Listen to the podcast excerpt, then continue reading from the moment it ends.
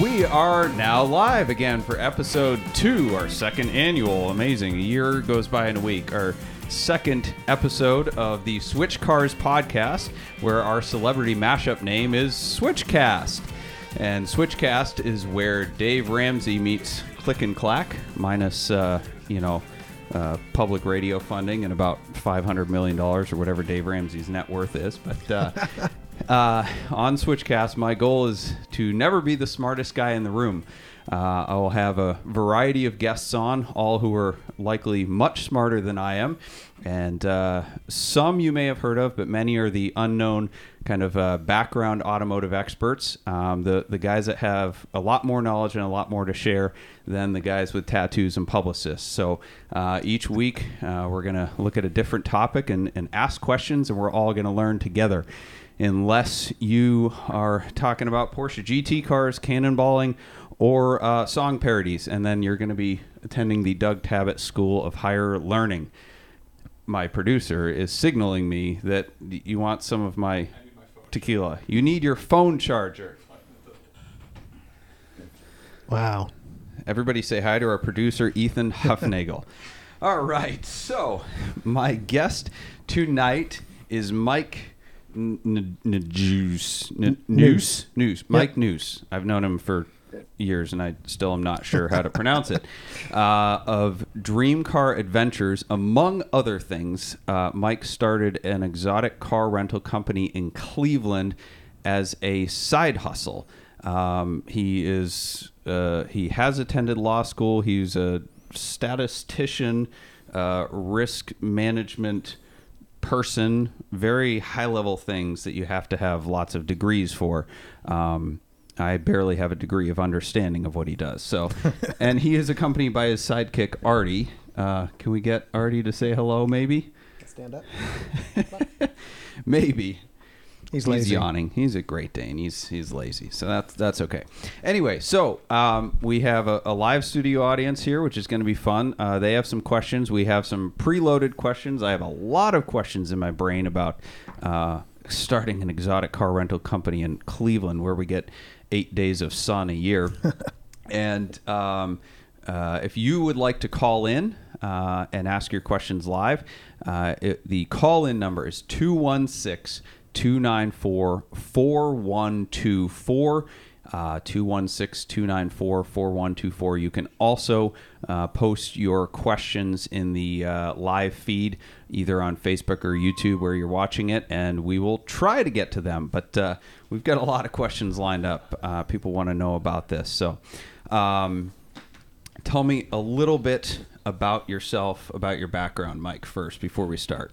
Yeah. So, I mean, you kind of hit on it. Um, I was a uh, business consultant for many years, uh, doing statistics and process improvement, all kinds of fancy things all over the world. Um, and uh, exotic cars is something I've been into for you know since I knew what an exotic car was. You know, I was one of the guys that had the the kids that had the Lamborghini Diablo poster, you know, up in my room, which I think was pretty common in, in the era. Yep. Um, well, it shows when you were born too, because if you had a Diablo poster or a Countach poster, that, that That's dates true. you. That's true. Yeah. Yeah. So, um, uh, but yeah, and I would finally made it a made the exotic card gig a reality in uh, 2019. So it took me a little while to get around to it. But as Doug said, I, I it came about time where I said, "Hey, let's do this as a as a side gig, you know, to complement you know, whatever the hell else I was doing uh, with That's my like- free time." I have to say that is just about everybody's supposed dream, right? Uh, All yes. of my clients with quote unquote normal jobs come in and say, "Man, I would love to do this in my spare time," which I always find funny, and we'll get into a little bit later. uh, but yeah, that I, I think that's everybody's dream. Not necessarily to be in the car business full time, but to escape the the doldrums of their uh, business reality with you know flipping exotic cars or doing something. yeah. Right. Right. Little do they know there's the same amount of paperwork and, and BS that goes along with it. But um, anyway, so be- before we get into the questions, and we have a lot of them, we're going to do a live uh, studio participation focus group. Uh, so if you guys want to come out here so we can like sort of hear you, uh, we're having a debate uh, last week or this week or something about the name Switchcast because it's like okay, it's the the Switch Cars podcast. It's the mashup name, whatever. Um, but it's not my favorite. Like it's a little bit confusing because it's not Switch Cars, but Switchcast. It's like you accidentally typed it in wrong on on the internet. I, I constantly, when I'm typing my own website, I type in switchcats.com, which is ironic for many reasons. But uh, Sounds like you got to register that domain. yeah, probably. Um, PETA already did. but anyway, so we're thinking of okay, what is a better name than Switchcast uh, for this podcast? Um, and we had some interesting suggestions, and I'll open up the floor too to see if anyone else has good suggestions. But so far, we have get your get your pun hats on.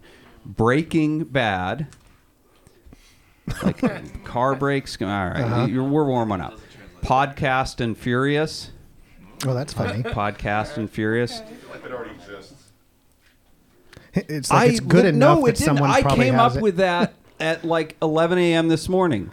That I did not find that on the internet. That was from my head. My podcast is bed, best podcast.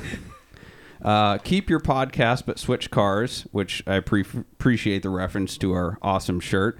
Uh, I know what I got. Lead Shoe Diaries, uh, Reasonable and Prudent, Carpe Diem, Pod Cars, Head Over Wheels, Motor of Fact, Das Bootcast. That's my other nickname besides the Mexican Stig. Um, Clutch Ado About Nothing. Oh, Anybody have any suggestions or strong votes? Come on. I know there's some dads in here. At least two, three. the clutch to do about nothing kind of that grabbed me at the end. I got to admit. It, it grabbed you. The clutch Yeah, grabbed. it, it did. It grabbed. Uh, it's uh, better than slipping by you. And it grabbed me so hard I forget which the other one that I liked. Anyone? Let's have a gas with this. Come on. Are you guys? uh, uh, They're all giving me blank I'll- I'll stares. one out there. What's that? Sick whips. Sick whips. Just, just throwing it out there. Sick whips. Just throwing it out there like a baseball. Like Oh. Whippets? Whippets. Yeah. If you want to take it like Whippets. Sick whippets. I know what I got. That, that was the other one that kind of resonated with me. Sick whipcast. I liked I Know What I Got. I liked. I know what I got. Bailey likes. I know what I got. Doug's World. Doug's World. E. E. Doug's World. Does anybody remember E. Bomb's World? Oh yeah. Like before the internet? Yep. eBaum's and Newgrounds every day after school. Yeah, yeah. Uh, Doug's World. No, it's not going to be Doug's World. The uh, Cast and the Furious one. The the podcast and Furious. That, uh, It's got strong car vibes. Yeah, yeah. Strong dad joke vibes too. Yeah. Oh yeah. Really strong And if you dad. go with that, you have to have a section like at the end of the podcast where you just talk about something you're furious about. Or like- Oh yes. Okay. So Dan says if we use podcast and furious, we have to have a section at the end of the podcast, something that we're furious about, which we kind of do. We have the props and flops. I don't know if I'm furious about the flops, but I don't know that we've ever They- known Doug to be extremely opinionated about anything. Sean says I've never been extremely opinionated about anything. I've never known Sean to tell a lie or be sarcastic either. All right, so is that it? Does anybody have any any other good ones? Apparently, they've been hitting the sauce too much already, or maybe not enough. Maybe we should come back to this at the end after you guys drink some of that bourbon. I think it's a good idea. All right, go go, go vote on your your favorites. I know mine. About it, then come back. Talk about it and then come back. And we're we're going to talk to Mike in the meantime. Okay, so there you go. If anyone out there has any good suggestions, throw them in the comment flow. Ethan will Ethan will let me know um, if we got anything. So again, call in 216-294-4124. Uh, ask your questions um, online, or we'll just go with the ones we have because there are plenty, plenty. So the first one we're gonna start with, I, I feel like we're we're yeah we'll we'll just go with this one. Um, I posted a photo. It was a screenshot from a dash cam of a cop who pulled the Lamborghini over yes. for doing 131 miles an hour. And of course, it had a switch car's plate frame on it. So people sent it to me thinking it was me. I don't know why. I drive the speed limit everywhere. But um, that was your car. Yes, it was. The news article said that the the guy, when he got pulled over, told the cop he was showing off for his passenger. That is accurate. I verified that with him, actually. Yeah. Yeah. Um, that that whole thing was actually a kind of an amusing story. Um, so the first I heard about it too was people were saying to me, "Hey, hey, your your car's in the news, right?" So I pull it up. Always. like, wait, wait. So when people said this, had, had the car been returned at that point? No, no. Oh. So so the first the first I hear about this is, "Hey, your car's in the news," and of course the first thing I think of is, "Crap, I've got a total Lamborghini." That's has never happened in the world of No, exotic yeah, car rentals. all, right? Never. And so when I saw it, I was like, oh, okay, he just got caught doing 131 miles an hour on the highway. You know, smart guy. So they towed the Lamborghini, or did was he able no, to drive no, it home? he uh, he was able to to get it back. It was turned. I don't know how he got it back. I don't know if he was the one that drove it, but we got the car back, and the car actually had no damage to it. So you know, it was, that was a good story, right? You know, I was like, hey, good return there.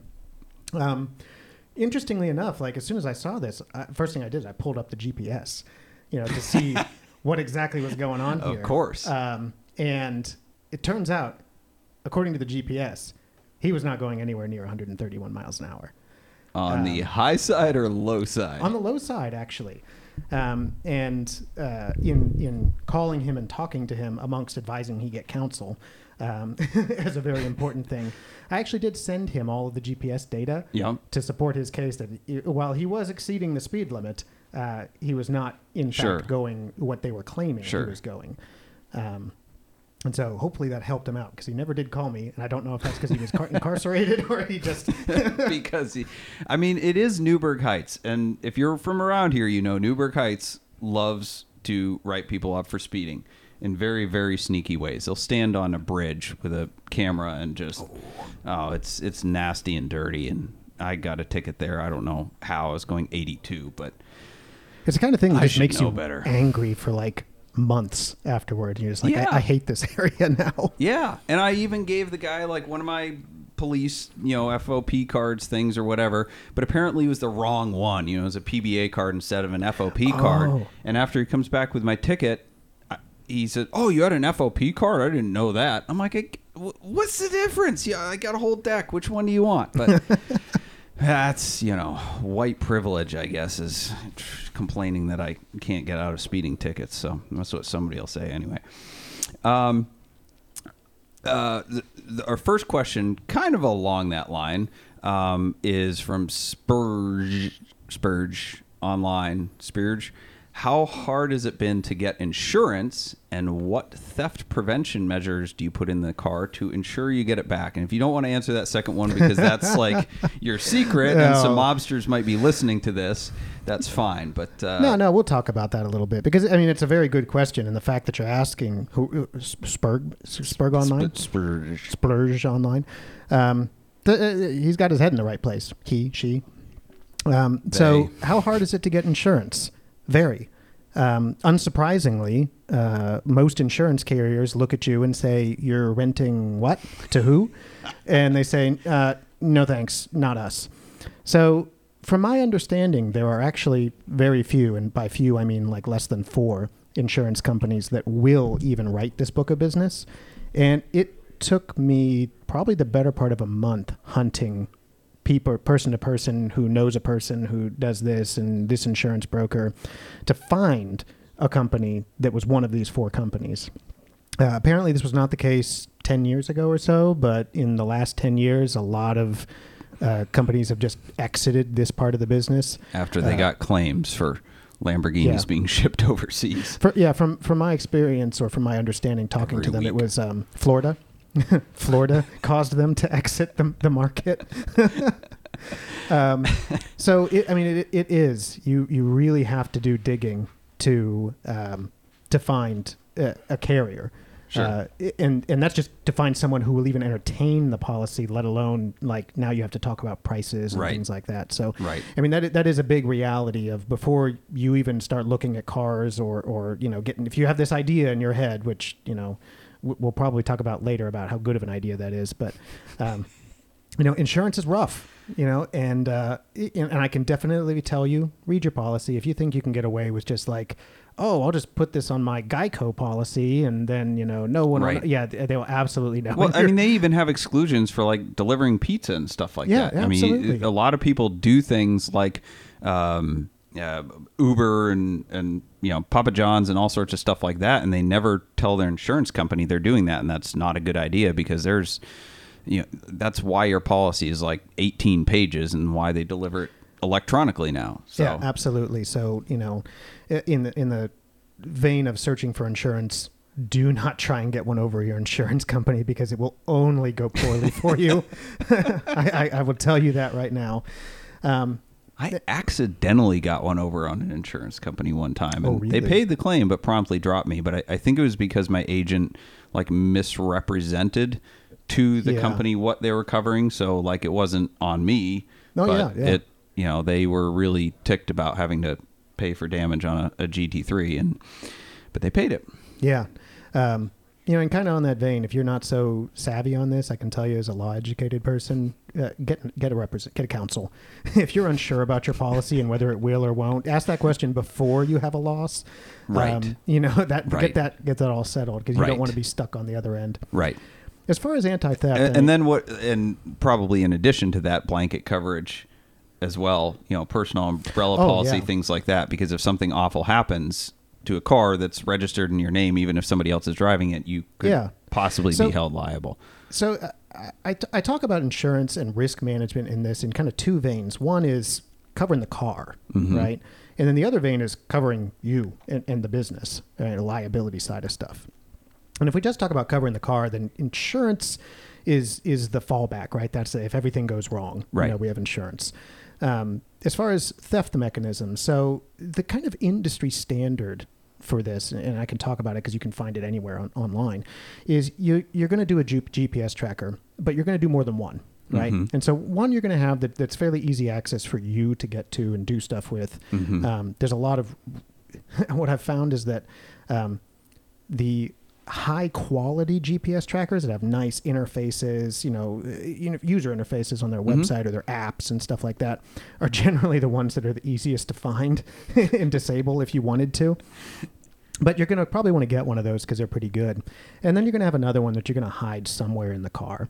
And if at all possible, you're, you're going to get a model that can disable the ignition uh, Sure. i- in some capacity so that if things do go haywire and someone's going bad, you can take advantage of that and utilize your second tracker and a, and a cut- cutoff switch of some sort. now i remember you telling me about this because you said if a car is stolen it cannot be reported as stolen until they disable the gps right? Because technically they're still under the rental contract. Yes, and so that that's actually an interesting thing because when you effectively rent the car out to someone, they have uh, possession of that car until the end of the term of the rental. okay And, and theoretically, they can extend that because you, you leave that open in the contract. Right. So um, you put particular terms in the contract that say, you know, you can't go certain places, you can't do certain things. But at the end of the day, they still have possession. And the contract says, you know, you'll have penalties or we can do stuff like that. But if you call the police and say, hey, this guy's like hightailing it to California in our rental car, um, they're going to tell you, well, he rented it. Right. So until he doesn't bring it back, um, you, he, he's renting it, you know, and you can charge him the mileage or whatever it is, but he, you know, it's still his his possession. If they take a deliberate step like disabling GPS, then that gives you the out because now they're taking an, an actual step towards stealing the car. They, They've now kind of exited the the whole rental arrangement, but. Um, you know, it, it's it's something where if you have somebody running, kind of riding roughshod in your car, um, and the authorities really can't and won't do anything, un, because they they technically have possession of the car. Sure. You know? Yeah. Yeah. They have legal ownership of it for the moment. Yeah. Yeah. Okay.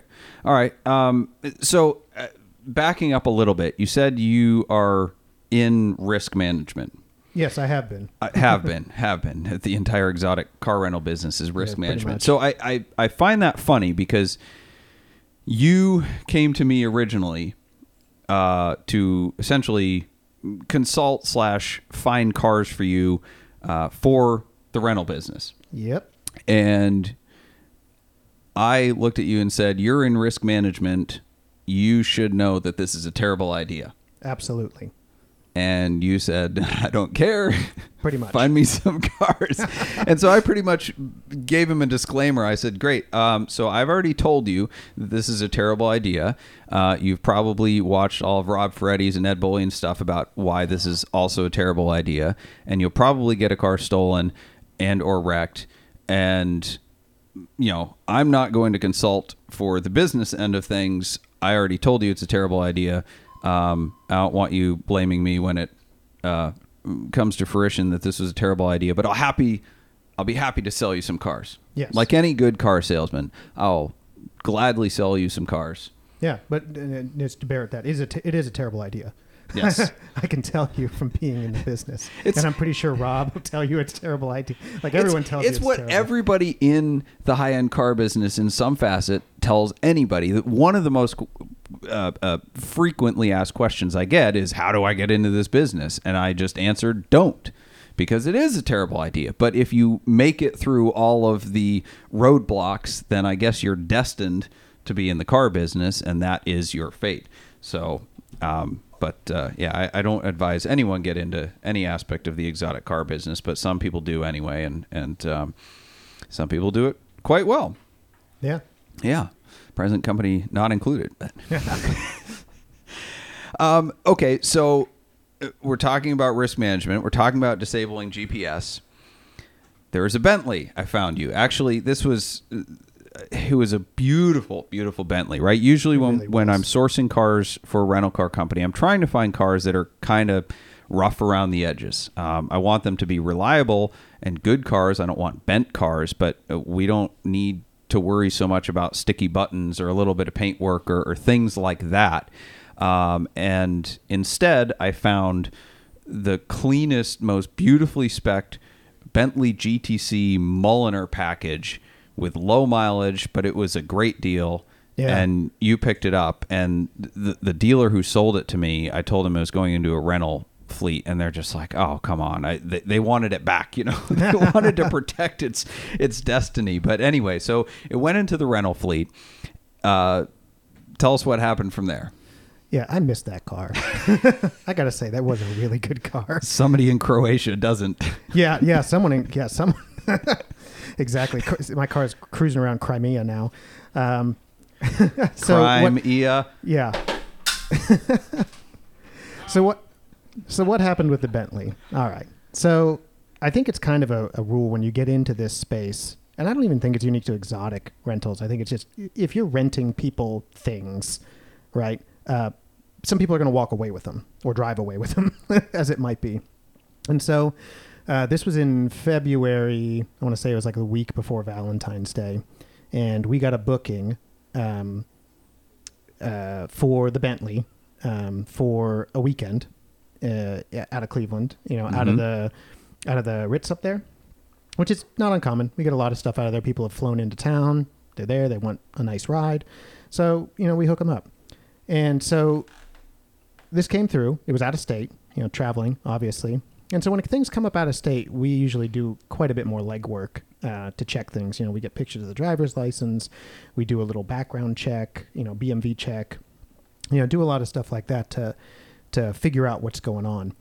Um, and so, in hindsight, this is all great, right? But but everything actually checked out, right? So everything was fine. It always does. Yeah, and, and I have to say, because you know, I think you all know the end of this story is the Bentley walked away, but um, going into this, you know, because I even consulted with a couple other people, because anytime you have an out of state and it's just kind of odd, you're like, yeah, I just want someone else to look at this, right?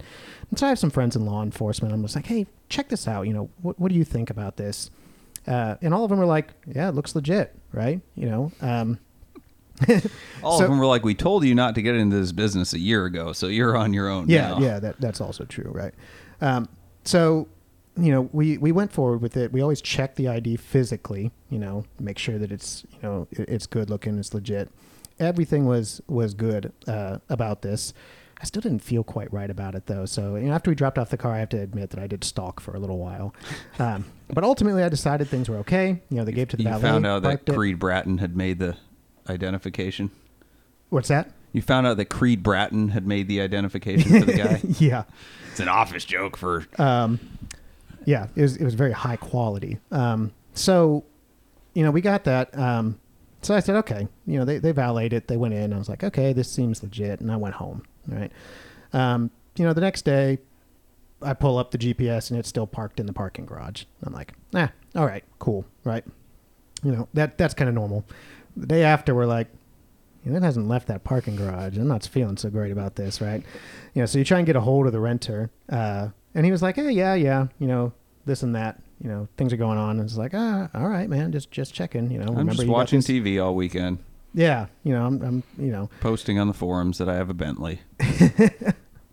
um, and of course, after after this, it's, it goes radio silence when it's time to pick up the car, and you know, then we go to look at it for it, and it's like, huh, you know, the GPS never left that, and we look at the the back out, the hidden GPS, right, the special GPS, that never left the parking garage either. Hmm. And so, the the hypothesis is well, one, um, what I know afterwards is I managed to get because of course who's going to catch him is the toll booths, right? I Right. got I got the bill for, for him going down the toll booth Oh down seventy six to. Um, So, so a month later, you get a bill from the Yes, state of like- Pennsylvania informing them where your car yes, was. exactly, and that they want money. Insult to injury. Uh huh. Um, and by the way, they don't care that it was stolen; they just want the money.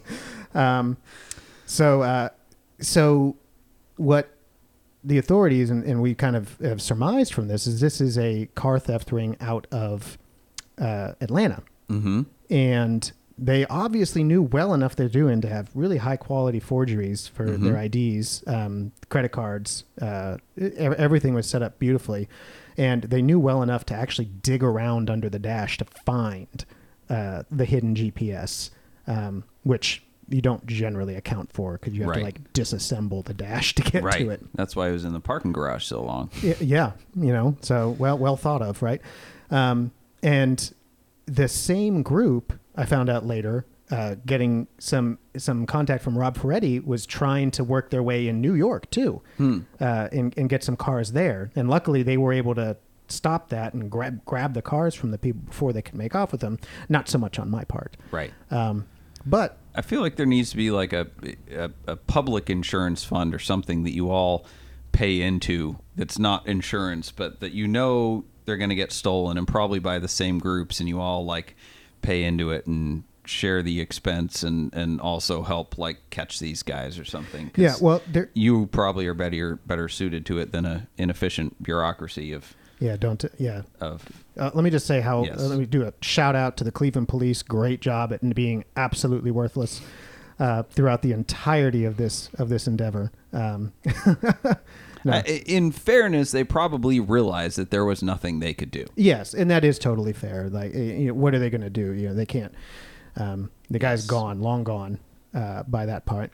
By that point, but amongst the the rental car companies, we do kind of have a naughty list. You know uh, that we can check Right. against to say, hey, these are you know names and, and individuals who have tried to pass one over. Mm. And there have been like the Bentley's the one that was really good, right? And they got away. But we have Yeah. found a couple other ones. We're like, nah, we're sorry. Right. right. Um, I, I feel like uh, we're we're on one side of the table where you have everybody saying, "How do I get into the exotic car rental business?" And there's a bunch of people doing it really poorly and screwing up. And on the other side of the table, there's you know on the dark web or whatever it is, there's people saying, "How do I get into the exotic car rental thief business?" Yes. And there's a bunch of people doing it poorly. And those are the ones you catch. I, I don't know, maybe not, but that just came into my head. But um, okay, so the question is, did you file an insurance claim for that? And that that in is the big decision. And in fact, I did because it was an You did. expensive Bentley. Okay. Right. When you get into this, you realize. I think everyone knows. You file a claim on your insurance, rates go up, Sure. and you have the risk of being canceled. Sure. Right. And so you kind of go into this, at least this this space, knowing that pretty much anything short of a total loss, you're not going to file a claim. Right. Right. Right. Um, and you can actually do the math as I as I worked out when it came to premiums and things like that, like what the threshold is where it's actually worth it to file Mm-hmm. a claim. And so uh, we did file the claim for the Bentley, and um, that worked out. And I feel like I got my money's worth out they of that insurance it, policy. and they right? didn't drop you. Uh, no, and they didn't.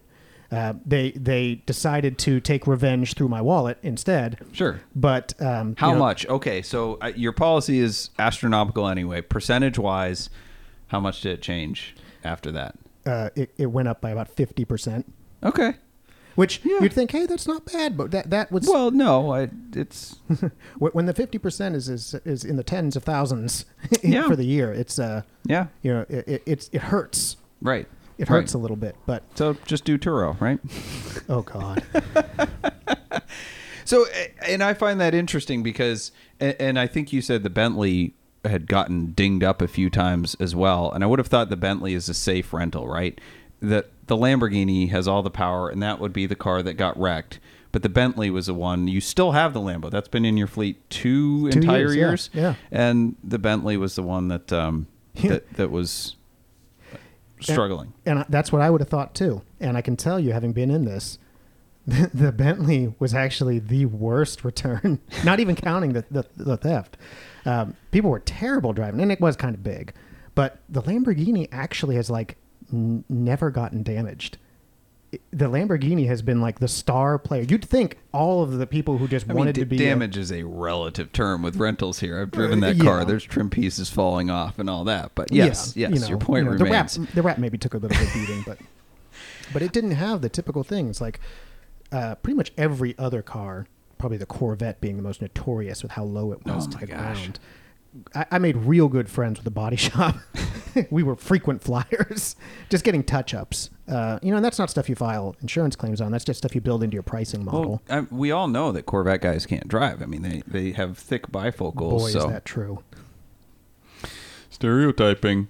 Um, yeah, and speaking of Corvettes, actually, um, so back to the thing about uh, you know rental car companies getting mediocre cars. Some of you may have seen the video. Uh, I think it was a strange world of used Corvette sales on uh, VinWiki, where I made fun of every single Corvette stereotype possible, even though I own a couple. Um, but uh, I had procured a Corvette uh, for his rental car company, and it was so bad that I couldn't even, in good conscience, sell it to him to rent. Um, there was drywall screws holding the rear spoiler on. There was fiberglass damage all over, and um, we ended up returning it. I put some pressure on the guy, and he wired the money back the same day because he knew he had deliberately tried to pull one over on me, and I wasn't the sucker that wasn't going to notice any of those things. So uh, we ended up getting you a Z06 instead. Z07. Z- uh, Z06, Z07. Very yes. special. Yeah. Um, I'm just going to make up it was one out of some- Corvette is best yeah. Corvette. It was the first Z06, Z07 with a Z08 package and the Z9 seats. and some really weird eyeball paint. Oh yes, when you some got it. uh, dragon eyes on the rear end or something. But yeah, thankfully it was airbrush. So anyway, that one, um, that one uh, served you well. Uh, rented for about a year, and then you sold it for I think more than you paid for it. Yeah, that one Yeah. actually worked out really that well. never happens, but thanks COVID to the market. So uh, we're going to pause for a brief commercial break here. We got a lot of material here, but. Um, we want to thank Boxcast uh, for providing the stream for our um, for Switchcast. Uh, Boxcast is a live stream. Com- I'm going to start over. Here we go, Boxcast. Boxcast is a live streaming company based in Cleveland, Ohio, and they serve broadcasters and viewers in more than 200 countries. Their founders launched Boxcast back in 2013 with one purpose to make people part of the experience. So if you're looking to live stream your podcast, your church service, your car show, your sporting event, your wedding, or even your cannonball attempt, Boxcast is an easy, flexible live streaming platform for organizations. So if you love what you see here, it's thanks to Boxcast. If you don't, you're having issues, uh, it's either my producer's fault or YouTube's or your connection. User error. Head over to switchcars.com slash boxcast for a free trial. Switchcars.com slash boxcast for a free trial. So getting back to uh, the Z06, I think it, it- when you had bought that car, you had a guy who wanted to drive it across the country for a Corvette gathering. Yes. Did that happen? No. Okay. Next did question. uh, how does specialty? w- We mentioned Turo. How does specialty car rental work in this new age of Turo and on-demand kind of peer-to-peer, owner-to-owner er, rental? You know, it's it's funny you mentioned because I think just a few days ago, Rob Ferretti put up a video about the economics of Turo. hmm Um, Which I didn't watch, or I wouldn't have asked that question. But no, it, it's it's a real valid question because people look at it and they say, "Hey, Turo, you know, I can I can do this kind of stuff." Um, Turo has this platform. If you want to rent out your '95 Honda Civic on the weekends to to people who desperately need a car for 35 bucks a day, Turo's actually not so bad, right? Uh, You say that, but I tried putting Seascape on Turo, and they rejected it. Really? Yes. So I they even they have standards. Man, Anyway, you know, I wouldn't have thought that seeing what else is up there. yeah. I think I tried to put on Uber too, but anyway. Um, so yeah, so Turo, you know, the the bas- basic model of Turo is, you know, we will rent your car. You know, we've got insurance, and you just basically, you know, take it where it needs to be, hand it off, take some pictures, get it back, and then you get a check, you know, or direct deposit. Um, and it's like, oh, this is great because now we have peer-to-peer car rental. You don't have to be, you know, a hostage to Enterprise or you know, whatever other carrier you need. And um, so, of course, people were like, hey, hey, I could put exotic cars on there, right? You know, why why have my own infrastructure and pay for my own insurance? You know, Sure. I can put stuff up on on on Turo. And I feel like these are the exact people that don't read the fine print in a lot of things. Um, Turo is not a viable platform for exotic car rentals for a number of factors, a lot of which you know Rob talked about, but I'll talk about another one. Um, uh, Turo's insurance caps out, and the last that I had talked to them about it, it caps out about eighty-five grand. okay. So, and that means that if you put a hundred and fifty thousand dollar car on Turo and somebody wrecks it, steals it, otherwise, you get a check for eighty-five grand. Mm. and your insurance company is definitely not picking up the rest. So how do you um, how do you compete, right? So I, I've looked on Turo. It seems like Turo is really good for the renter, not the rent. No, the rentee, the, the- the person renting the car. There's great deals on there, and they tend to kind of protect the person renting the car versus the person who owns the car. Yes, But how do you compete against that? Because some people just lease a car and they're like, "Oh man, if I can make my lease payment back by renting it a couple Yes. times, then great." And so, Some people are very aggressive about losing money on Turo. Um, and, and it is a question, right? How do we? Because because we get calls and we say, hey, you know, why are you charging that? I can I can rent this on Turo for you know three hundred dollars. I can rent a Lamborghini on Turo for three hundred and fifty dollars. And our response is usually, cool, bro, do it. Um, because one, you can't do that in Cleveland. that is one Um, one uh, advantage. Yeah. But the other thing is, uh, you know, as a as a rentee, as someone who wants to rent a car, Turo is actually pretty pretty cool. You can actually find yourself some pretty neat rides um, for for a decent amount, and it does protect you pretty well. Uh, when you're getting into the exotic space, um, when you rent from uh, a what I what I'd call a legit exotic rental company like Dream Cars or um, you know Gotham Dream Cars, you know wh- wherever you want to go from there, you're getting a certain amount of service with that, and it, part of that service is you know the car's good, right? You know it's well been well maintained. You know that it's a good quality example of whatever it is. Um, you're getting door to door service. Uh, you're getting support through all of this. You don't have any guarantee of that on Turo, Sure. right? And um, just like when you're looking at a Lamborghini and you say, "Oh, there's a Lamborghini on Craigslist for thirty-five thousand dollars," right? You know, um, when you see a Lamborghini on Turo for three hundred and fifty dollars, you, you should be asking yourself the same questions about w- why, Right.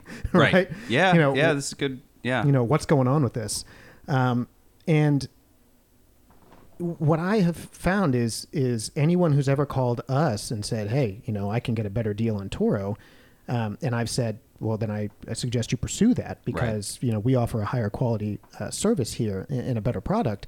Um, they end up booking with us. Yeah, and well, and you and I discussed that a bit too because we were discussing what types of cars to have here that wouldn't have direct competition on Turo. We're not doing Porsche Caymans and Maseratis and stuff like that. You were trying to find, you know, a, a, a better niche um, there. So, um, so th- this question is in from Hans Free.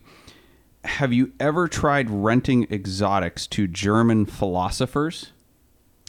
Hmm. You know, I, I don't. I think it'd be a really tough business. Actually, it's a real niche market. oh, God. I led right into it. yes. All right. So uh, we have a, a call now. We have Ben Dover from Mayfield. He must go into car dealerships a lot.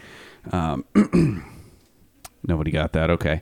Uh, it wants to know the best exotic car to start a rental company with. Uh, the one that's in your garage, I guess. Hi, Ben. How's it going? Yeah, wonderful, wonderful. Yeah, my question was like I've been into exotic cars. Like I know the cheap ones to get into are like the 360s or the Gallardo, but what would be the best exotic car to get to start up a rental car business, an exotic Sure. rental car business? Man, cheap cheap is a relative term now. Yeah, yeah, that's the 360s and Gallardos are not cheap anymore. Mike, what's the best one to start with? Well, I think there's truth in, in what you said off the cuff of which one you have in your garage, um, because you own it already. Uh, if you're actually going out to get one, and this is kind of like I'm going out specifically to buy a, a car, I have to say the Ferrari California. Okay. And it was actually Doug that gave me this advice early on. I have good advice every now right? and then. And when he first told me, because I was I was thinking the exact same cars that you were pulling up, you know, like 430, 360, you know, Gallardo, um, and Doug, uh, Doug said, "What about a Ferrari California?" And I said, "What about it? Like, really?" And uh, I went with it, and it was the best decision I made to, to follow him. The, the Ferrari California is absolutely a rental favorite. Um, the convertible, people love. Um, you know, uh, being like a really exotic enthusiast, I'm like, well, people might not like that because it's not like, you know, the, the race car kind of thing. Yeah, yeah, yeah. And what Yeah. I found was is that the people it's who it's like the Porsche Boxster of Ferraris a little bit. Yeah. I say that looking over at one now, but yeah. but but really the people who are going to call you and, and, and drop three grand to, to rent a car for, for a couple of days they want the ferrari california Sure. and it, and it fits their needs perfectly it's got like the two plus two so i mean i guess you could smash kids or midgets in the back uh, or, or luggage but it actually has a decent trunk too i mean it's a real good gt car yeah. and uh, you know when people call up and, and they say you know I, I was i was surprised by how popular it was and so if And i was then to, we sold it for you. yeah i know i regret that actually ah, dumb decision. Dumb decision. But well, we were planning on replacing it with other cars, and this uh, this market. Ah, man, it, it changed on all of us. So that that was a tough one to to kind of predict. Um, thank you, Ben, for the question. That was um, that was uh, good. Um, yeah, that's we Mike and I discussed earlier in the year, kind of shuffling up the collection, and so we sold a, the Z06 for a profit. We sold the California for what we thought was a good number, and then the market went insane. Uh, we kept the Gallardo because I'm like, well, I don't want you to be without cars. I don't know where this market is going to land.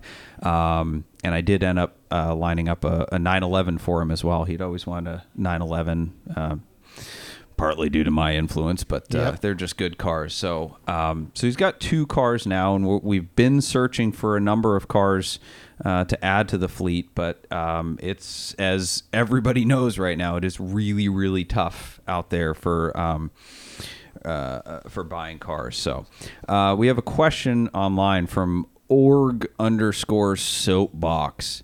Is there a significant market for luxury car rentals in Cleveland? no. It depends what you mean by significant, right? you know, if you want to come in and compete, then uh, you know, be my guest. there's not there's not a whole lot going on.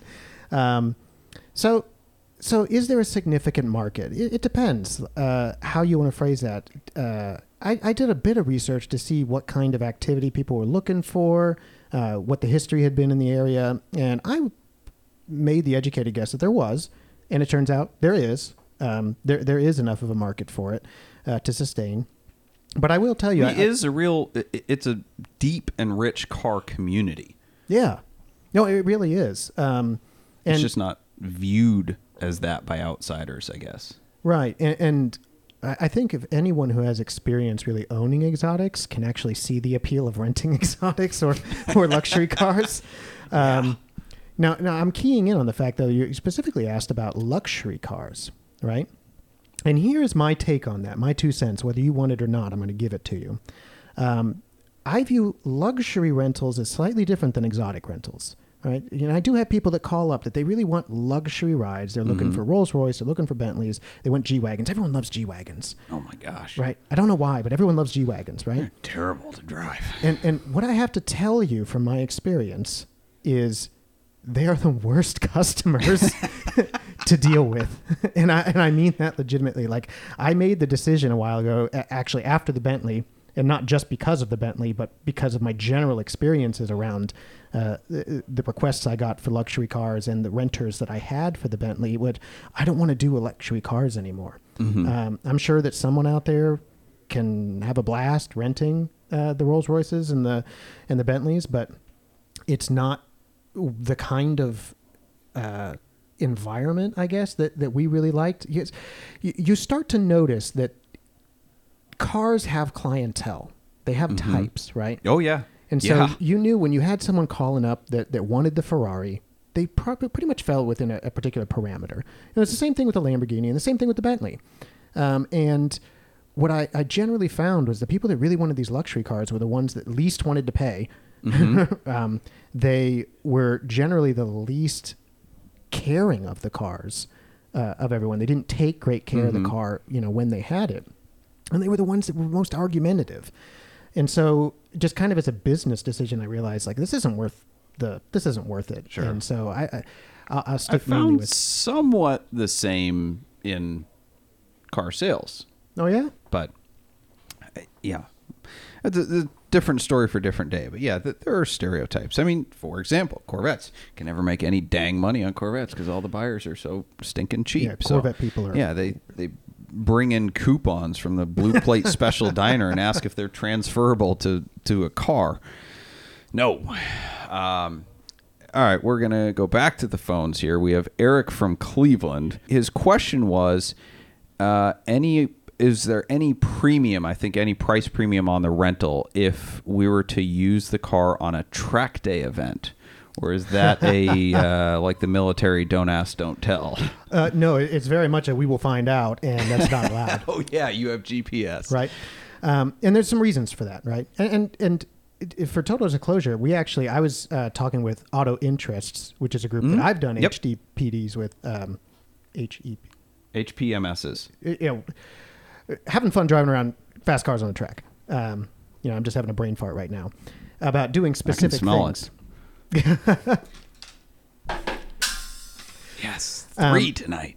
And and here's the deal: why you don't take a rental on the track? Um, one, it's kind of like we we budget and we price on certain wear and tear that you can Okay. predict on the road.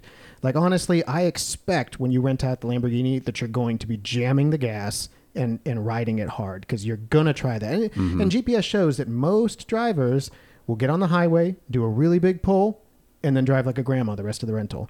Um, and we can account for that kind of wear and tear on a track, it's a whole different animal. You're talking about tires, talking about that, and that's just wear and tear on the car if you're actually like good and you don't Right. wreck it, right? Uh, and therein comes in some of the risk when you're when you're on a track. No insurance company, short of a track insurance specific policy, is going to cover that. So do you have an exclusion in your contract that We they can't take? absolutely do. Because I was going to say you're giving me all the reasons why it's not great for you that somebody takes it on track, but all the reasons why it'd be great for me as a renter. well, here's the- but yeah, if, if if I have to cover the damages, that Yeah. would suck. Here, here's what's going to happen, and, I, and I'll lay this out for, for myself, and I'm pretty sure that most any any major uh, exotic rental company will follow around the same things. Um, you know, one, we're, we're going to notice, right? Because we're getting an alert from the car that, that all hell's breaking loose. And so we're going to see, we're going to call you and we're going to tell you to shut down, right? and then we're going to take the car back, and we're probably going to assess you additional damages uh, for the extra wear and tear. And this is all in the contract. Like you sign off on this, right? Like you agree that you're going to be responsible for all this stuff up and Sure. up front, right? But let's just say. But that- what if that- they win? Yeah, well, yeah. Let's just say that uh, I you mean, know. what if they win the track day race? Yeah, you could take all that prize money because you know you get prize money, Right, the- and the there's scouts days, right? there. Yeah, and you go pro. Um, let's just say like we, we don't catch on, right? You know, you, you slip one in on us, and we just don't look at the GPS, Sure. and you know we lost our phone for the day or something, uh, and, and you go all around like that. Um, when we get the car back, if you've driven on a track day, you kind of know, right? like, Yeah. you, you know, it's it's pretty. well, obvious. if you're any good, you would know. that that's true. And if There's a lot of people that can drive their life on track, and you'd never know Yeah. from the car. So we're going to tell, and we're going to tell you, hey, you know, it's pretty obvious here that what was going on, and we're going to look at the GPS and see what was going on, and you're going to get charged extra. Um, and if the worst happens, where you actually do have an accident, like you wreck the car on the track, um, no insurance is going to save you because your butt's going to be in court, and you're going to be having a court order to Right. pay the full value of the car. What if? Uh, I mean, I guess this is a question for a company like Hagerty that issues track day policies. What if you went out separately and got a track day policy? I, I don't know if they issue it if you don't own the car, but Um, well, I mean, then you at least would have an insurance policy to cover you, so you wouldn't be out the money. But I'm still going to charge you for beating up my car. sure. But Right? you, if they came in and said, "Hey, I'm renting it for track day. I have this policy," Yes. Well, no, that, that's the ideal situation, right? If somebody called up and said, "Hey, I really want to take the car on the track. I'm willing to get a policy, show you that policy. I'm willing to pay a premium that we can agree upon Sure. for the extra wear and tear on the car." You know, and, and the we can- policy would have to list you as loss payee and all that stuff. Like, yep. we could work those details out and most likely come to an agreement. Like, there's a price for everything, Sure. right? Yeah. And, you know, and so speaking of a price for everything, there's there's uh, if there's an insurance company out there that offers this type of coverage that would like to sponsor this podcast, there is a price for that, and we could certainly plug you right about now. Yeah. Um, and, and that just goes to a general principle. In the exotic car rental business, it is a kind of custom enterprise, right? Sure. Where we, we advertise and we, we take great pains to go and say, here's what's available, here's what it costs for the day, here's how this works. But it really comes down to, you know, what you need. And if you call us up ahead of time, you're, you're transparent with us, you tell us what you want, you tell us what you need, we can work with that and likely come to a deal. Sure. Right. We do that for a lot of people that want to do special weird things with cars, right? Um, but just don't don't try and get away with it because Yeah. you won't, and it's going to be expensive, and that sucks for me. It sucks for you. It's just not worth doing. Right. So the only people you should try to lie to is car dealers, not car rental places. Yeah, probably. Yeah. Okay. All right. So uh, again, the call in number, if you'd like to uh, be live on the show, is 216 294 4124. I have to actually double check that because I don't remember. Yes, it is 216 294 4124. If you want to uh, jump ahead of the uh, the questions we have here from, from people on Instagram and, and elsewhere, uh, we have a guest here, uh, Josh from Twinsburg, that wanted to ask a question live. So, Josh, if you want to come in and, and ask your question, we have a mic set up here that uh, that doesn't work, but we're going to pretend it does by asking you to just talk really loudly, or maybe you can just steal my microphone for a second to ask Mike a question. But uh, he texted me this question earlier, and I, I thought it was good, so uh, we're just going to have him come over and, and There you go. ask I Mike can the hand him mine, question probably easier. directly. Yes, do that. Um, just most exotic car owners and supercar owners in general gauge kind of the value of their car based on the mileage they put and the weather they drive it in. How do you calculate the risk? No, wrong word. How do you calculate, I guess, the depreciation for the car? So obviously, I can rent the car. You charge me a daily value and X amount of cents or dollars per mile. But like, how do you calculate that for the potential resale if I doubt you're going to have like a 20 year old Lamborghini driving, renting? You're probably going to want to replace it, sell it, um, like that. So how do you Yeah. let's calculate that into your price? That's a good question. Mike and I have talked about that too, in terms of where to purchase a car, in terms of mileage, Yeah. and where to sell it, because there's kind of the the ideal, um, uh, the ideal uh, uh, algorithm there or something. I don't know. It's it's not a science, but yeah, well, I mean, it, it kind part of it is part of it is a science, and, and this is where I recommend you get your Excel spreadsheets out. Everyone gets excited about Excel, Yes. right? Because there are a lot of factors, and you know, and it's funny because I can actually plug Ed Bolian in here on one of the early VinWikis. He talked about how he came up with this formula to calculate like the cost per mile. I think he said he presented it for for a, an undergrad Mm-hmm. uh, presentation and got away got away with a, a good grade on it. I think he Um, made up a lot of the stuff too. yeah, yeah.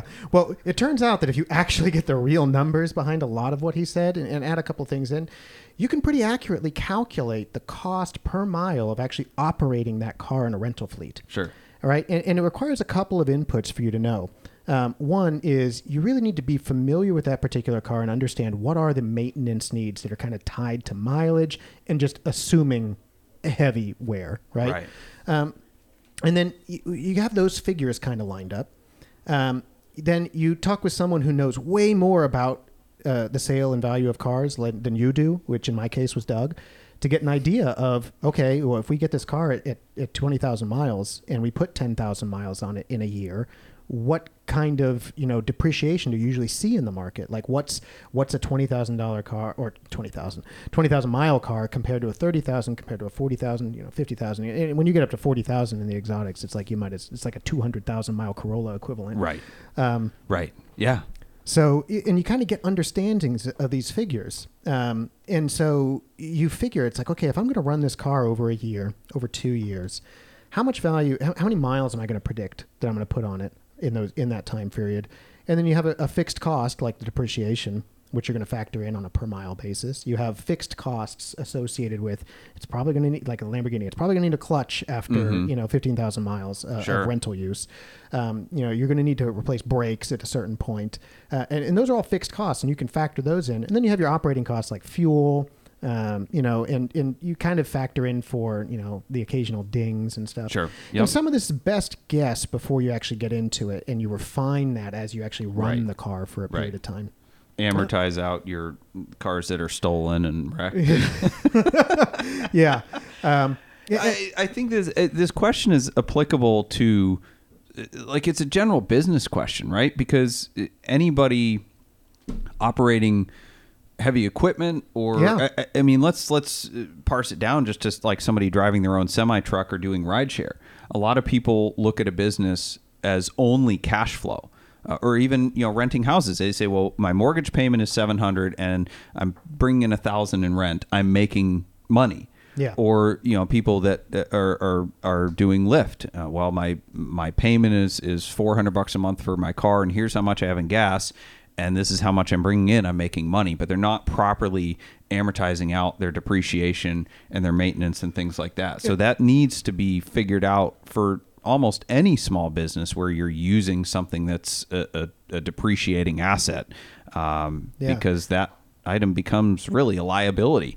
Right. Because you, you need to understand after two years, if you, you look at this car and you say, I've rented this, I don't know, I made 60 grand on, on rentals in this car. But did you really? Right. Because then you have to figure, well, I Right. got to replace the clutch. Uh, I'm going to sell the car and it's going to be worth less than I bought it for. Then you get into little factors like the, the cost, uh, time cost of money, where it's like, well, I tied up $100,000 in this car for two years and it depreciated. You know, if I would have just taken my hundred grand and put it in the bank, right? You know, what have I gotten? Right. Yeah. Opportunity cost. Absolutely. Yeah. It's a huge, huge right. thing. And, and, you know, if you're if you're debt servicing, you know, if you've taken out loans to get these cars, then then you have the the service of the loan as well that should go in. So there's actually a lot of figures that go in there that that you have to appreciate for for all Right. these factors. And I think w- when you see people that don't really know what they're doing getting into it, aka like pretty much everyone on Turo, this is where they, they don't know how to do these kinds of numbers. Right. And I mean, I'll tell you, you, you can look at it for certain cars because I've done some of this for the cars that we've considered putting in the fleet. And you crunch the numbers and it just doesn't work out. Yeah. Like what I could. What's one car that you wanted to put in the fleet? Because this for you was somewhat of a hobby, right? So you Yeah. actually did this because you wanted to assemble a fleet of cars that you liked and you wanted to pay for it. And you're business minded, you're a statistician, you're numbers minded, so you wanted to to make it work as a as Right. a challenge. Like, excuse me. So what's one car that you liked that didn't make it into the fleet? Well, I mean, to be honest, I wanted to put a 911 in. That was one of the like my cards on paper that I had figured Scott before I even came and talked to you. I said, you know, a 911. That's going to be a good car to have in the fleet. And when you actually look around and you see like what you could rent a 911 for, Sure. and then what the costs are associated with it, it just doesn't make sense. I- at least it didn't here, right? Sure. Um, you know, and so that's an easy one. right. Um, But now you have one. But Yeah. you kind of bought that more for yourself. Yeah, than I- I really else. did. All right, back to the phones. Uh, your mother is on the phone. I, I think it's Mom. your mother. Um, and uh, so we're going to talk to your mother. Uh, maybe it's uh, the mother that you know that's in the the um, what's that? The vinegar, apple cider vinegar. yeah. H- Hi, your mother. Are you your mother or the mother? Are you there? We are having some issues with the phones today. Yeah. We had one good one and two not so good ones. I'm well, guessing it's my mother since you know the silent treatment here. right, right. uh, yeah, yeah. No, and and Do we know what your mother's ca- ca- uh, question was? uh, two car solution? Two car solution. Uh, McLaren F1 and another McLaren F1. Yeah, I think we got that question. Okay, cool.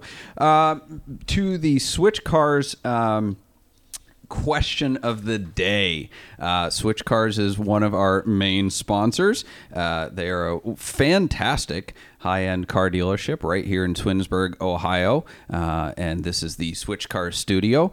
Uh, the question of the day wins a free T-shirt from our uh, incredible collection. It could be this one or, or one of uh, one of these twos these twos flatten the curve or uh, keep your woman but switch cars t-shirts. Uh, so they'll get a free t-shirt. Um, and if you want a t-shirt you can go on shopswitchcars.com enter the code switchcast for 10% off your order. So if you want a t-shirt and uh, want to pretend like you had the uh, switch cars question of the day you can uh, wear it to car shows. And um, anyway the question of the day is from AJV.M3. What is the most difficult thing about working in the car industry? Is that to me? I guess so. Okay. The I mean, I can answer it, difficult too. Thing about working in the car industry. Uh, I mean, you could take that a couple of different ways. One, it's financially crippling. What, We're the, gonna- the old joke, how do you make a small fortune in the car business? yeah, you, you start, with, a big large one. Yes.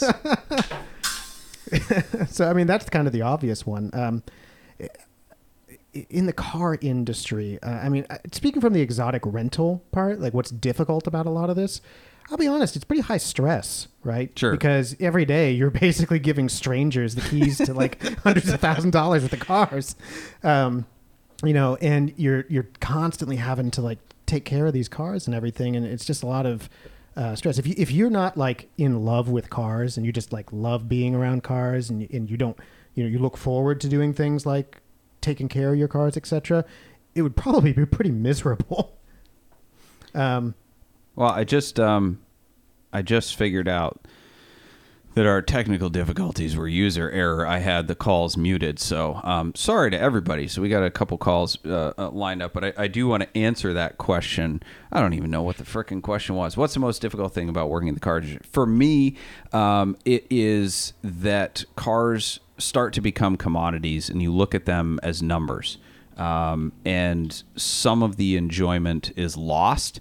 Uh, yes, you get to experience a whole lot more cars, um, but yeah, some of the enjoyment is lost because they, they become business to you and they become work, um, and that takes some of the fun away from it. Not all of it, but um, I, I- I think there's a, a balance there. it, it, it and that's there's a lot of truth to that you know in the in the exotic rental business it's like hey i get to get all these cool cars you know Right. you know i switch them out you know get all these cool cars but then it's like these cars are your business assets Right. it's like you can't love them like you do because you have to keep handing them over to people Right. you have to accept that and there's almost like a don't meet your heroes kind of thing Sure. where it's like you love this car and you love it to death but then when you get it and you're, you're it's not just yours you're like transacting Yeah. with it it really Yeah. does And if it's a bad transaction on a car you love, you come to hate that car. Yeah. That is probably the worst thing about it.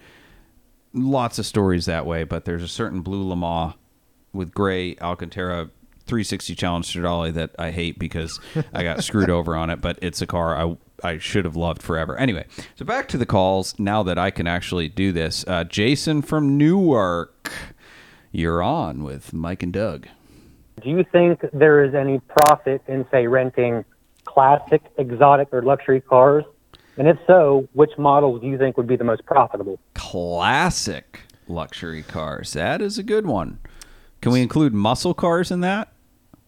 Or are you talking Yeah, strictly yeah, we- like European stuff, like a Maserati Merak? Let's go. Let's go classic too. All right. What do you think, Mike? So, I- I mean, in the exotic industry, there there is profit to be made. I mean, otherwise you wouldn't have the the major players in the industry that you do. Um, for luxury cars, yes, though you know my personal uh, statement on that is it's harder Um, Because they're always breaking. it- well, that and, and the the people. I mean, I don't know why. Well, let's uh, let's not say luxury cars. Let's say I, I think it's talking like price point. So if we say like classic high end cars, Oh, you- European exotic cars, we'll say. Right. Actually, you know, when you talk about not Bentleys and Rolls and Mm-hmm. G wagons and stuff like that, and you start talking about, you'd be amazed how many calls I get about Tesla Model S's. Hmm. People want to rent Teslas, right? Okay. Um, yeah, took me by surprise too. But the the kind of, um, the kind of that I almost would say like mid level luxury where where people want something that's going to treat them really nice, but they don't really want to pay for you know British aristocracy kind of Mm-hmm. stuff. I think there actually is a pretty decent market there. Now Okay. it's something that you're going to have to actually like get the economies of scale because the problem with renting lower dollar cars is that you're renting them out for lower dollar, which means Sure. it's harder to absorb your operating costs. Um, for classic, car- oh, uh, uh, and as far but as I would say though you don't have to amortize the depreciation as much because they that's true, have right? probably somewhat flatlined in value. That is true, and, and generally speaking, they they were engineered a little bit smarter in terms of they don't have low riding things that get dinged on every curb, and you know, uh, you know, that driver aids and assists and things. That it probably makes it a little better. And so, um, what you can look at really is is if you want to know what model would be best. I mean, if I had to pick one right now, I probably would get a Model S, just because, or actually a Model X, the SUV. People love SUVs. Right. All right. And that's probably what I would get into that space with. But again, you- you're going to need to find one that's But he's talking old stuff. classics. That's the one we haven't talked about. Now, classics. Yeah. Yeah, yeah, yeah, yeah. That's actually a really interesting market that I've thought about. Did I say classic and you'd heard electric? No, you said luxury, and we said. I said classic luxury. Classic, Classic luxury. Not classic, comma luxury.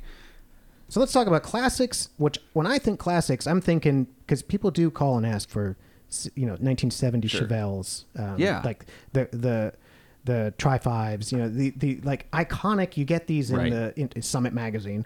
Uh, um, kind of classic cars. I have had people call for that. Now here's here's the interesting proposition for that. One, the cars that you'd have to get would have to be rental quality classic cars. Right. Not numbers matching. Not, Right.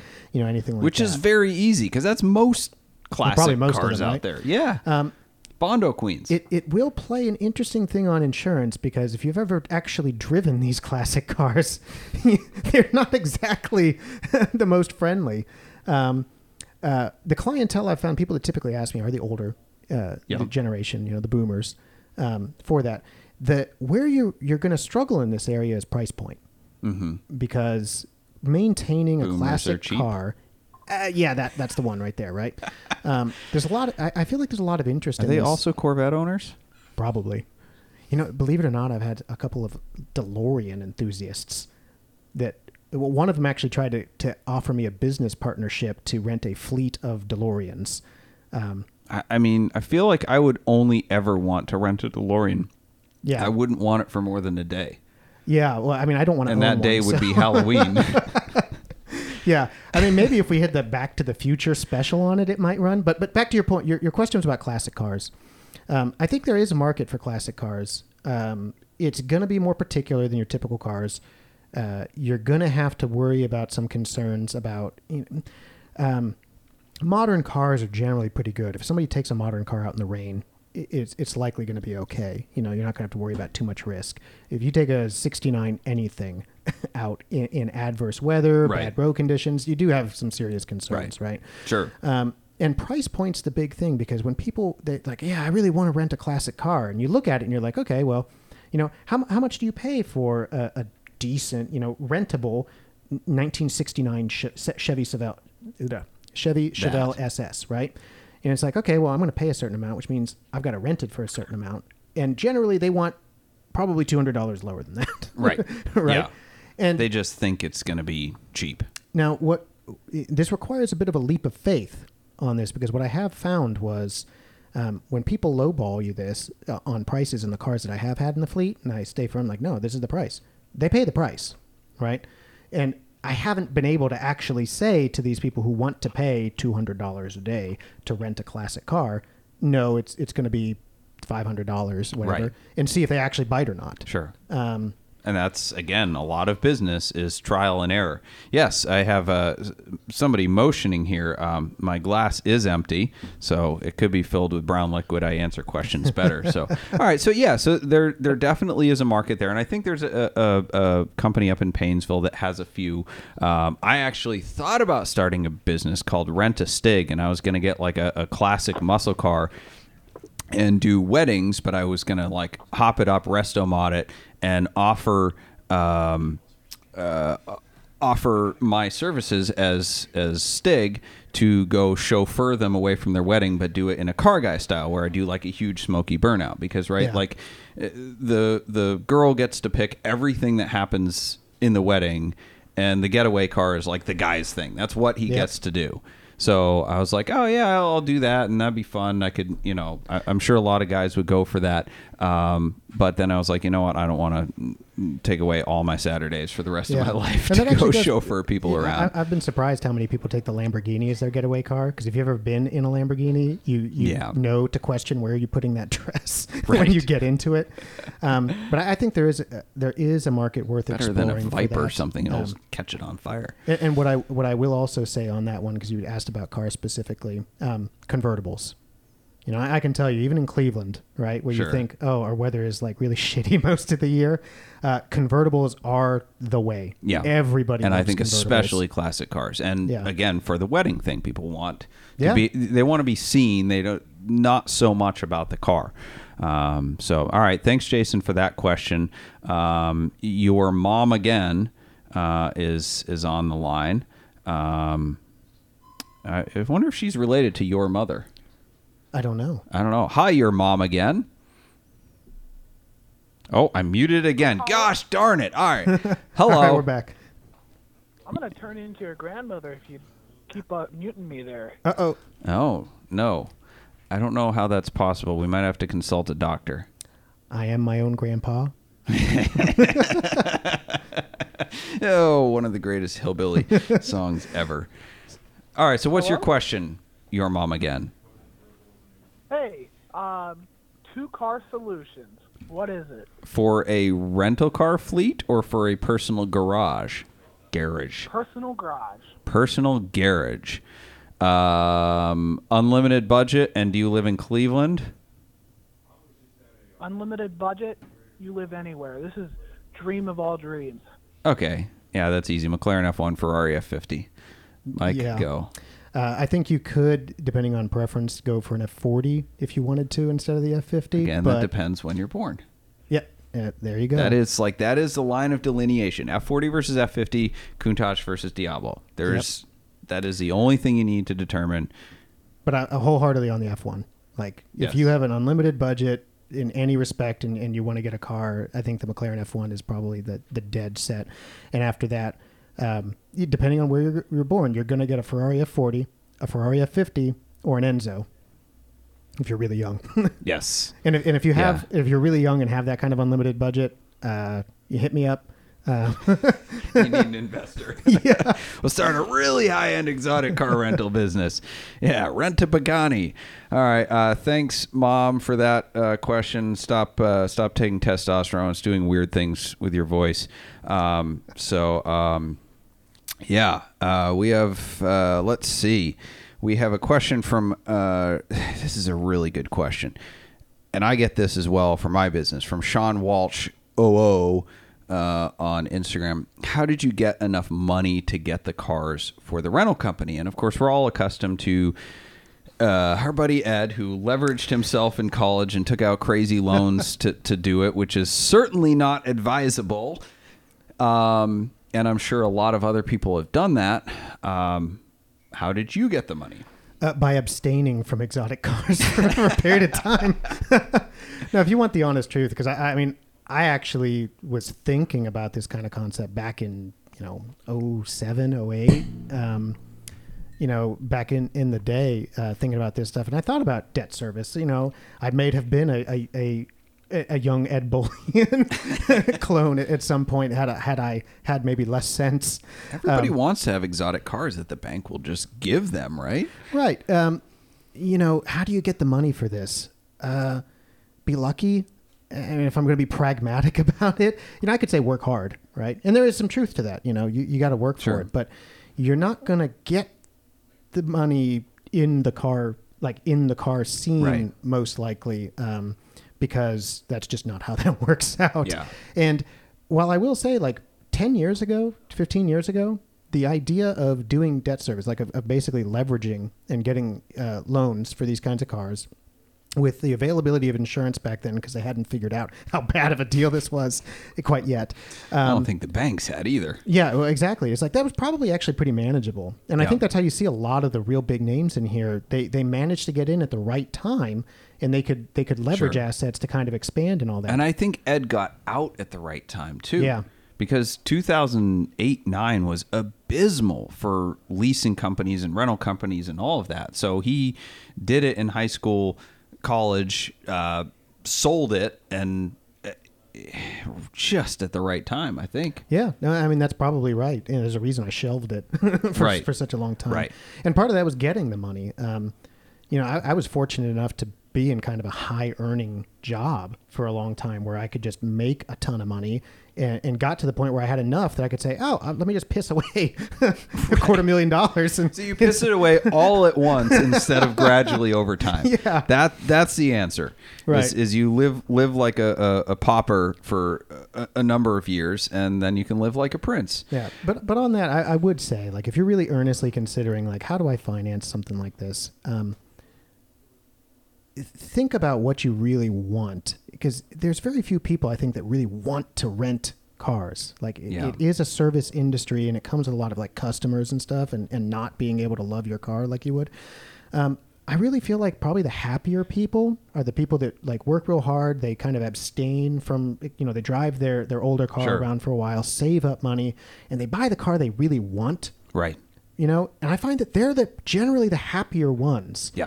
Um, you know, it's like even if you save up a bunch Concept of called financial peace. yeah, right. Some guy, Don Ramsey or something like that on on the internet talks about that. But yeah, Uh, yeah. I I mean, that's that's what I would say. Like, if you if you have enough, but chances are, if you've accumulated enough money that you could earnestly like just buy a fleet outright, like I did, you probably have more sense than I did, and know not to. so the the real answer is you have to have more dollars than cents. Pretty much. Yeah. All right, we're going to Zane in Twinsburg. We love these local calls. Um, uh, Zane, you are on. I think you're not muted. Uh, go ahead. Hello. Hi. So my question to you guys was, uh, which cars have you got in inventory or have rented that you've most wanted to keep, regardless of the loss you'd take? Hmm. Hmm. That's a better question than which car do you regret selling because you would have made 4x on it. Yeah, Because yeah. that's all about the money. So this is about the car. The car I miss the most is the Ferrari. Yeah. It was a really good car. It was specced really well. Um, it was really like it's. It really shocked me. Not only was it a great rental car for the rental fleet, but I actually could see why people like to rent it. It was a really, Yeah. really good car to It's drive. It's a very capable car. Yeah. yeah, yeah. I mean, it was relaxed. Like I could take the family out in it. Uh, my wife loved it. Yeah. Um, and it was it was optioned so nice. Like I can't, you know, when, you're dealing with rental cars, you kind of have to be willing to just accept what you Right. can get. Um, and when you find one that actually has like a right. lot Yours of really had ceramics options. and stitching and diamond. Yeah, it was. Oh, it was beautiful. that. Yeah, yeah, yeah. Um, you know, and that's the one where it's like after I sold it, which was the correct business decision at the time to to sh- to change out the inventory. It had the miles, um, but in hindsight, not even considering the way the market changed, I kind of I missed the car. like Yeah. I, I I I really in hindsight should have just kept it Yeah. and said, you know what, I just want to keep this car because it's really good. Yeah. I that is a question I struggle with all the time and I, I can't answer that shortly because there's probably 10 of them. Um, Diablo SV, any number of GT3s or RSs that I've had come through.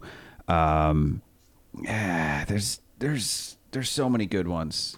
Ferrari 360 manual.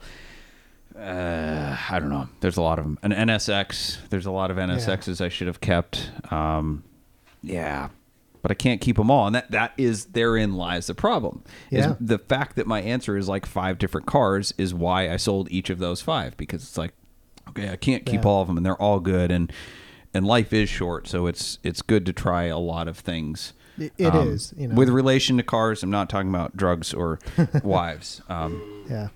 I had a I had a yellow C6 plug for keep your woman but switch cars shirt there. Yeah, I had a yellow C6 Z06 that I got rid of for, you know, practical reasons of I need space to put other cars, and I regret that still Yeah. too. Like I had a lot of fun with that car. Yeah.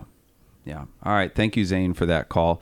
Um, this is our last question, actually. It's from Platinum Carriers LLC. I like this one. Uh, would you consider using other people's cars for your rental fleet? And if so, what would the rate of return be? No. Easy enough. So you don't want to be Turo. No, I really don't. And and there's reasons for that. And there's a reason why you shouldn't want to be on the other end of that either. Um, and and there's a lot of I mean I hate to say it there are there are a lot of rental companies that that's how they operate is they don't own their fleet. They basically their business model is Turo. They're going to market so that you can rent your car through them and they basically just take a marketing fee. Um, why that's not good um, for me as a business, you know, on the on the rental side of it, it's not good to not have control of your inventory, right? Because it's one more factor you have to Right. deal about, deal with, and worry about. Where if I'm going to Yeah. book your car out, I'm now needing to rely on you to bring it to me or to allow me to pick it up to make sure that it's clean and ready and maintained. Um, and, and that's a lot of liability that I don't, that I personally don't really like taking on. Uh, though it'd probably be more profitable, but but really it's I, I, and for me, it's almost an ethical thing of when you allow a company to rent out your exotic car, you are surrendering your control over that car. Right.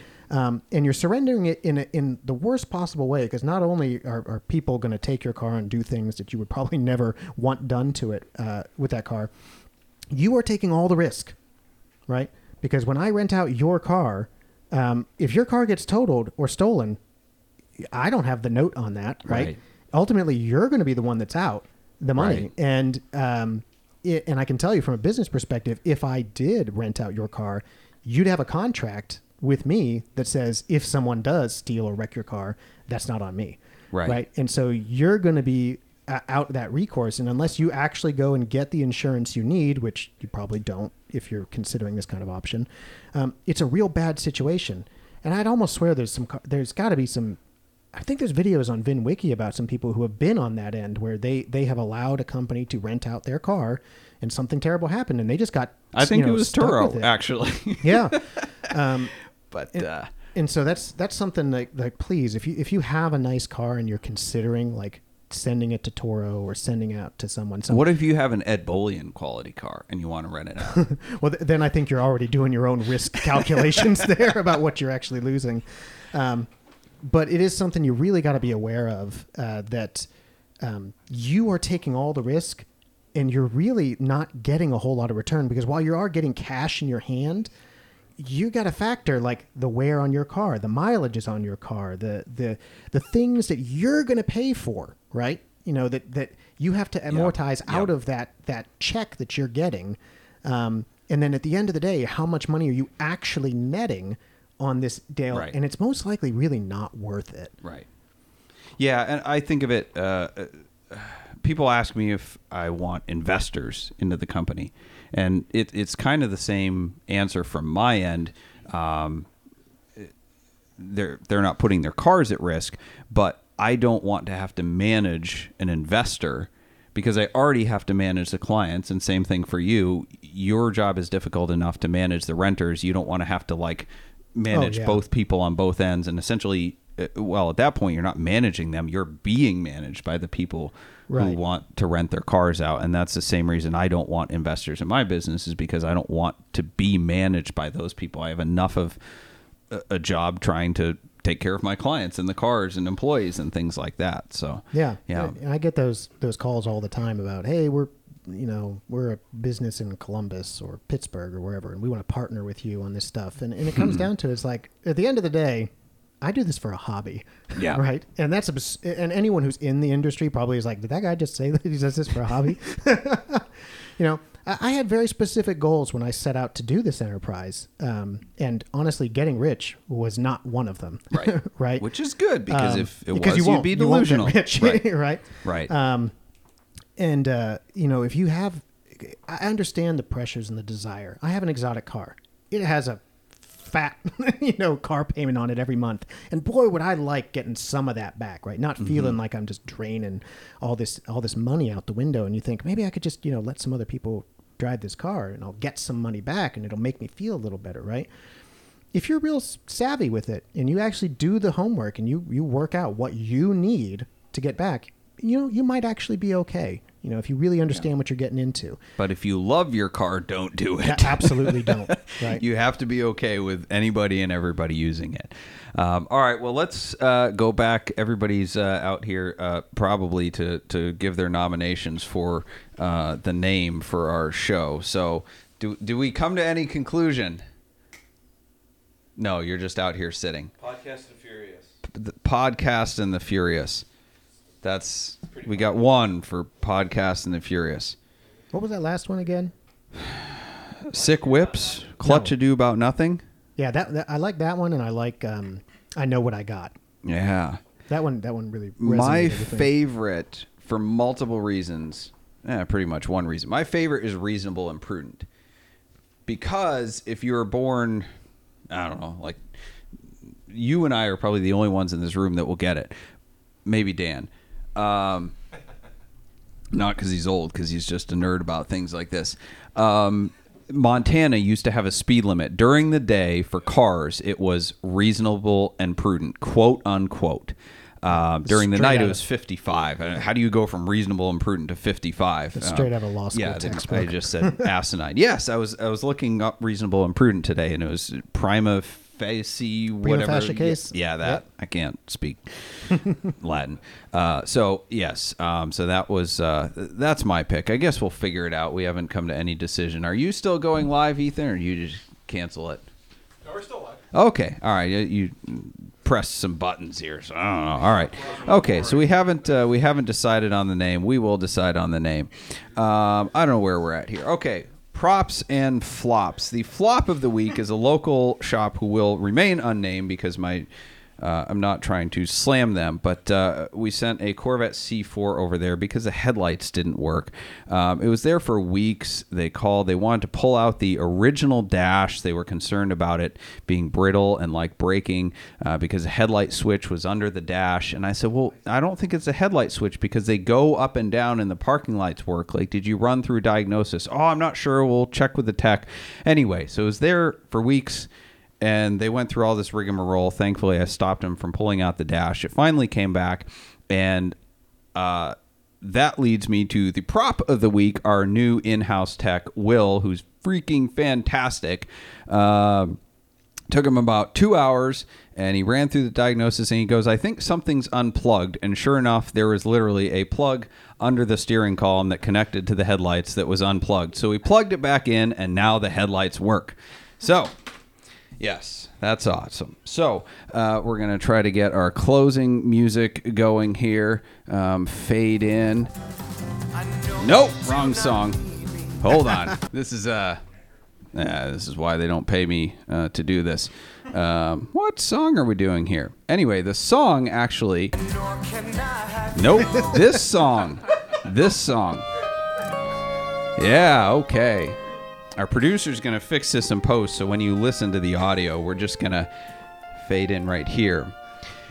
So I want to thank my co-host Mike for coming on today. If you want to rent an exotic car in Cleveland, you can go to Dream Car Adventures. Um, I want to thank my producer Ethan Huffenagel. Uh, I want to thank our sponsors GT Vault, Boxcast, Switch Cars, and soon Celebrity Machines and Stephen Holm Woodworking. Um, our bumper music is produced by. Uh, Emily and Ivory. You can find them on Spotify and uh, SoundCloud and all that where you get music. We have actual CDs, but nobody listens to them anymore. Um, yeah.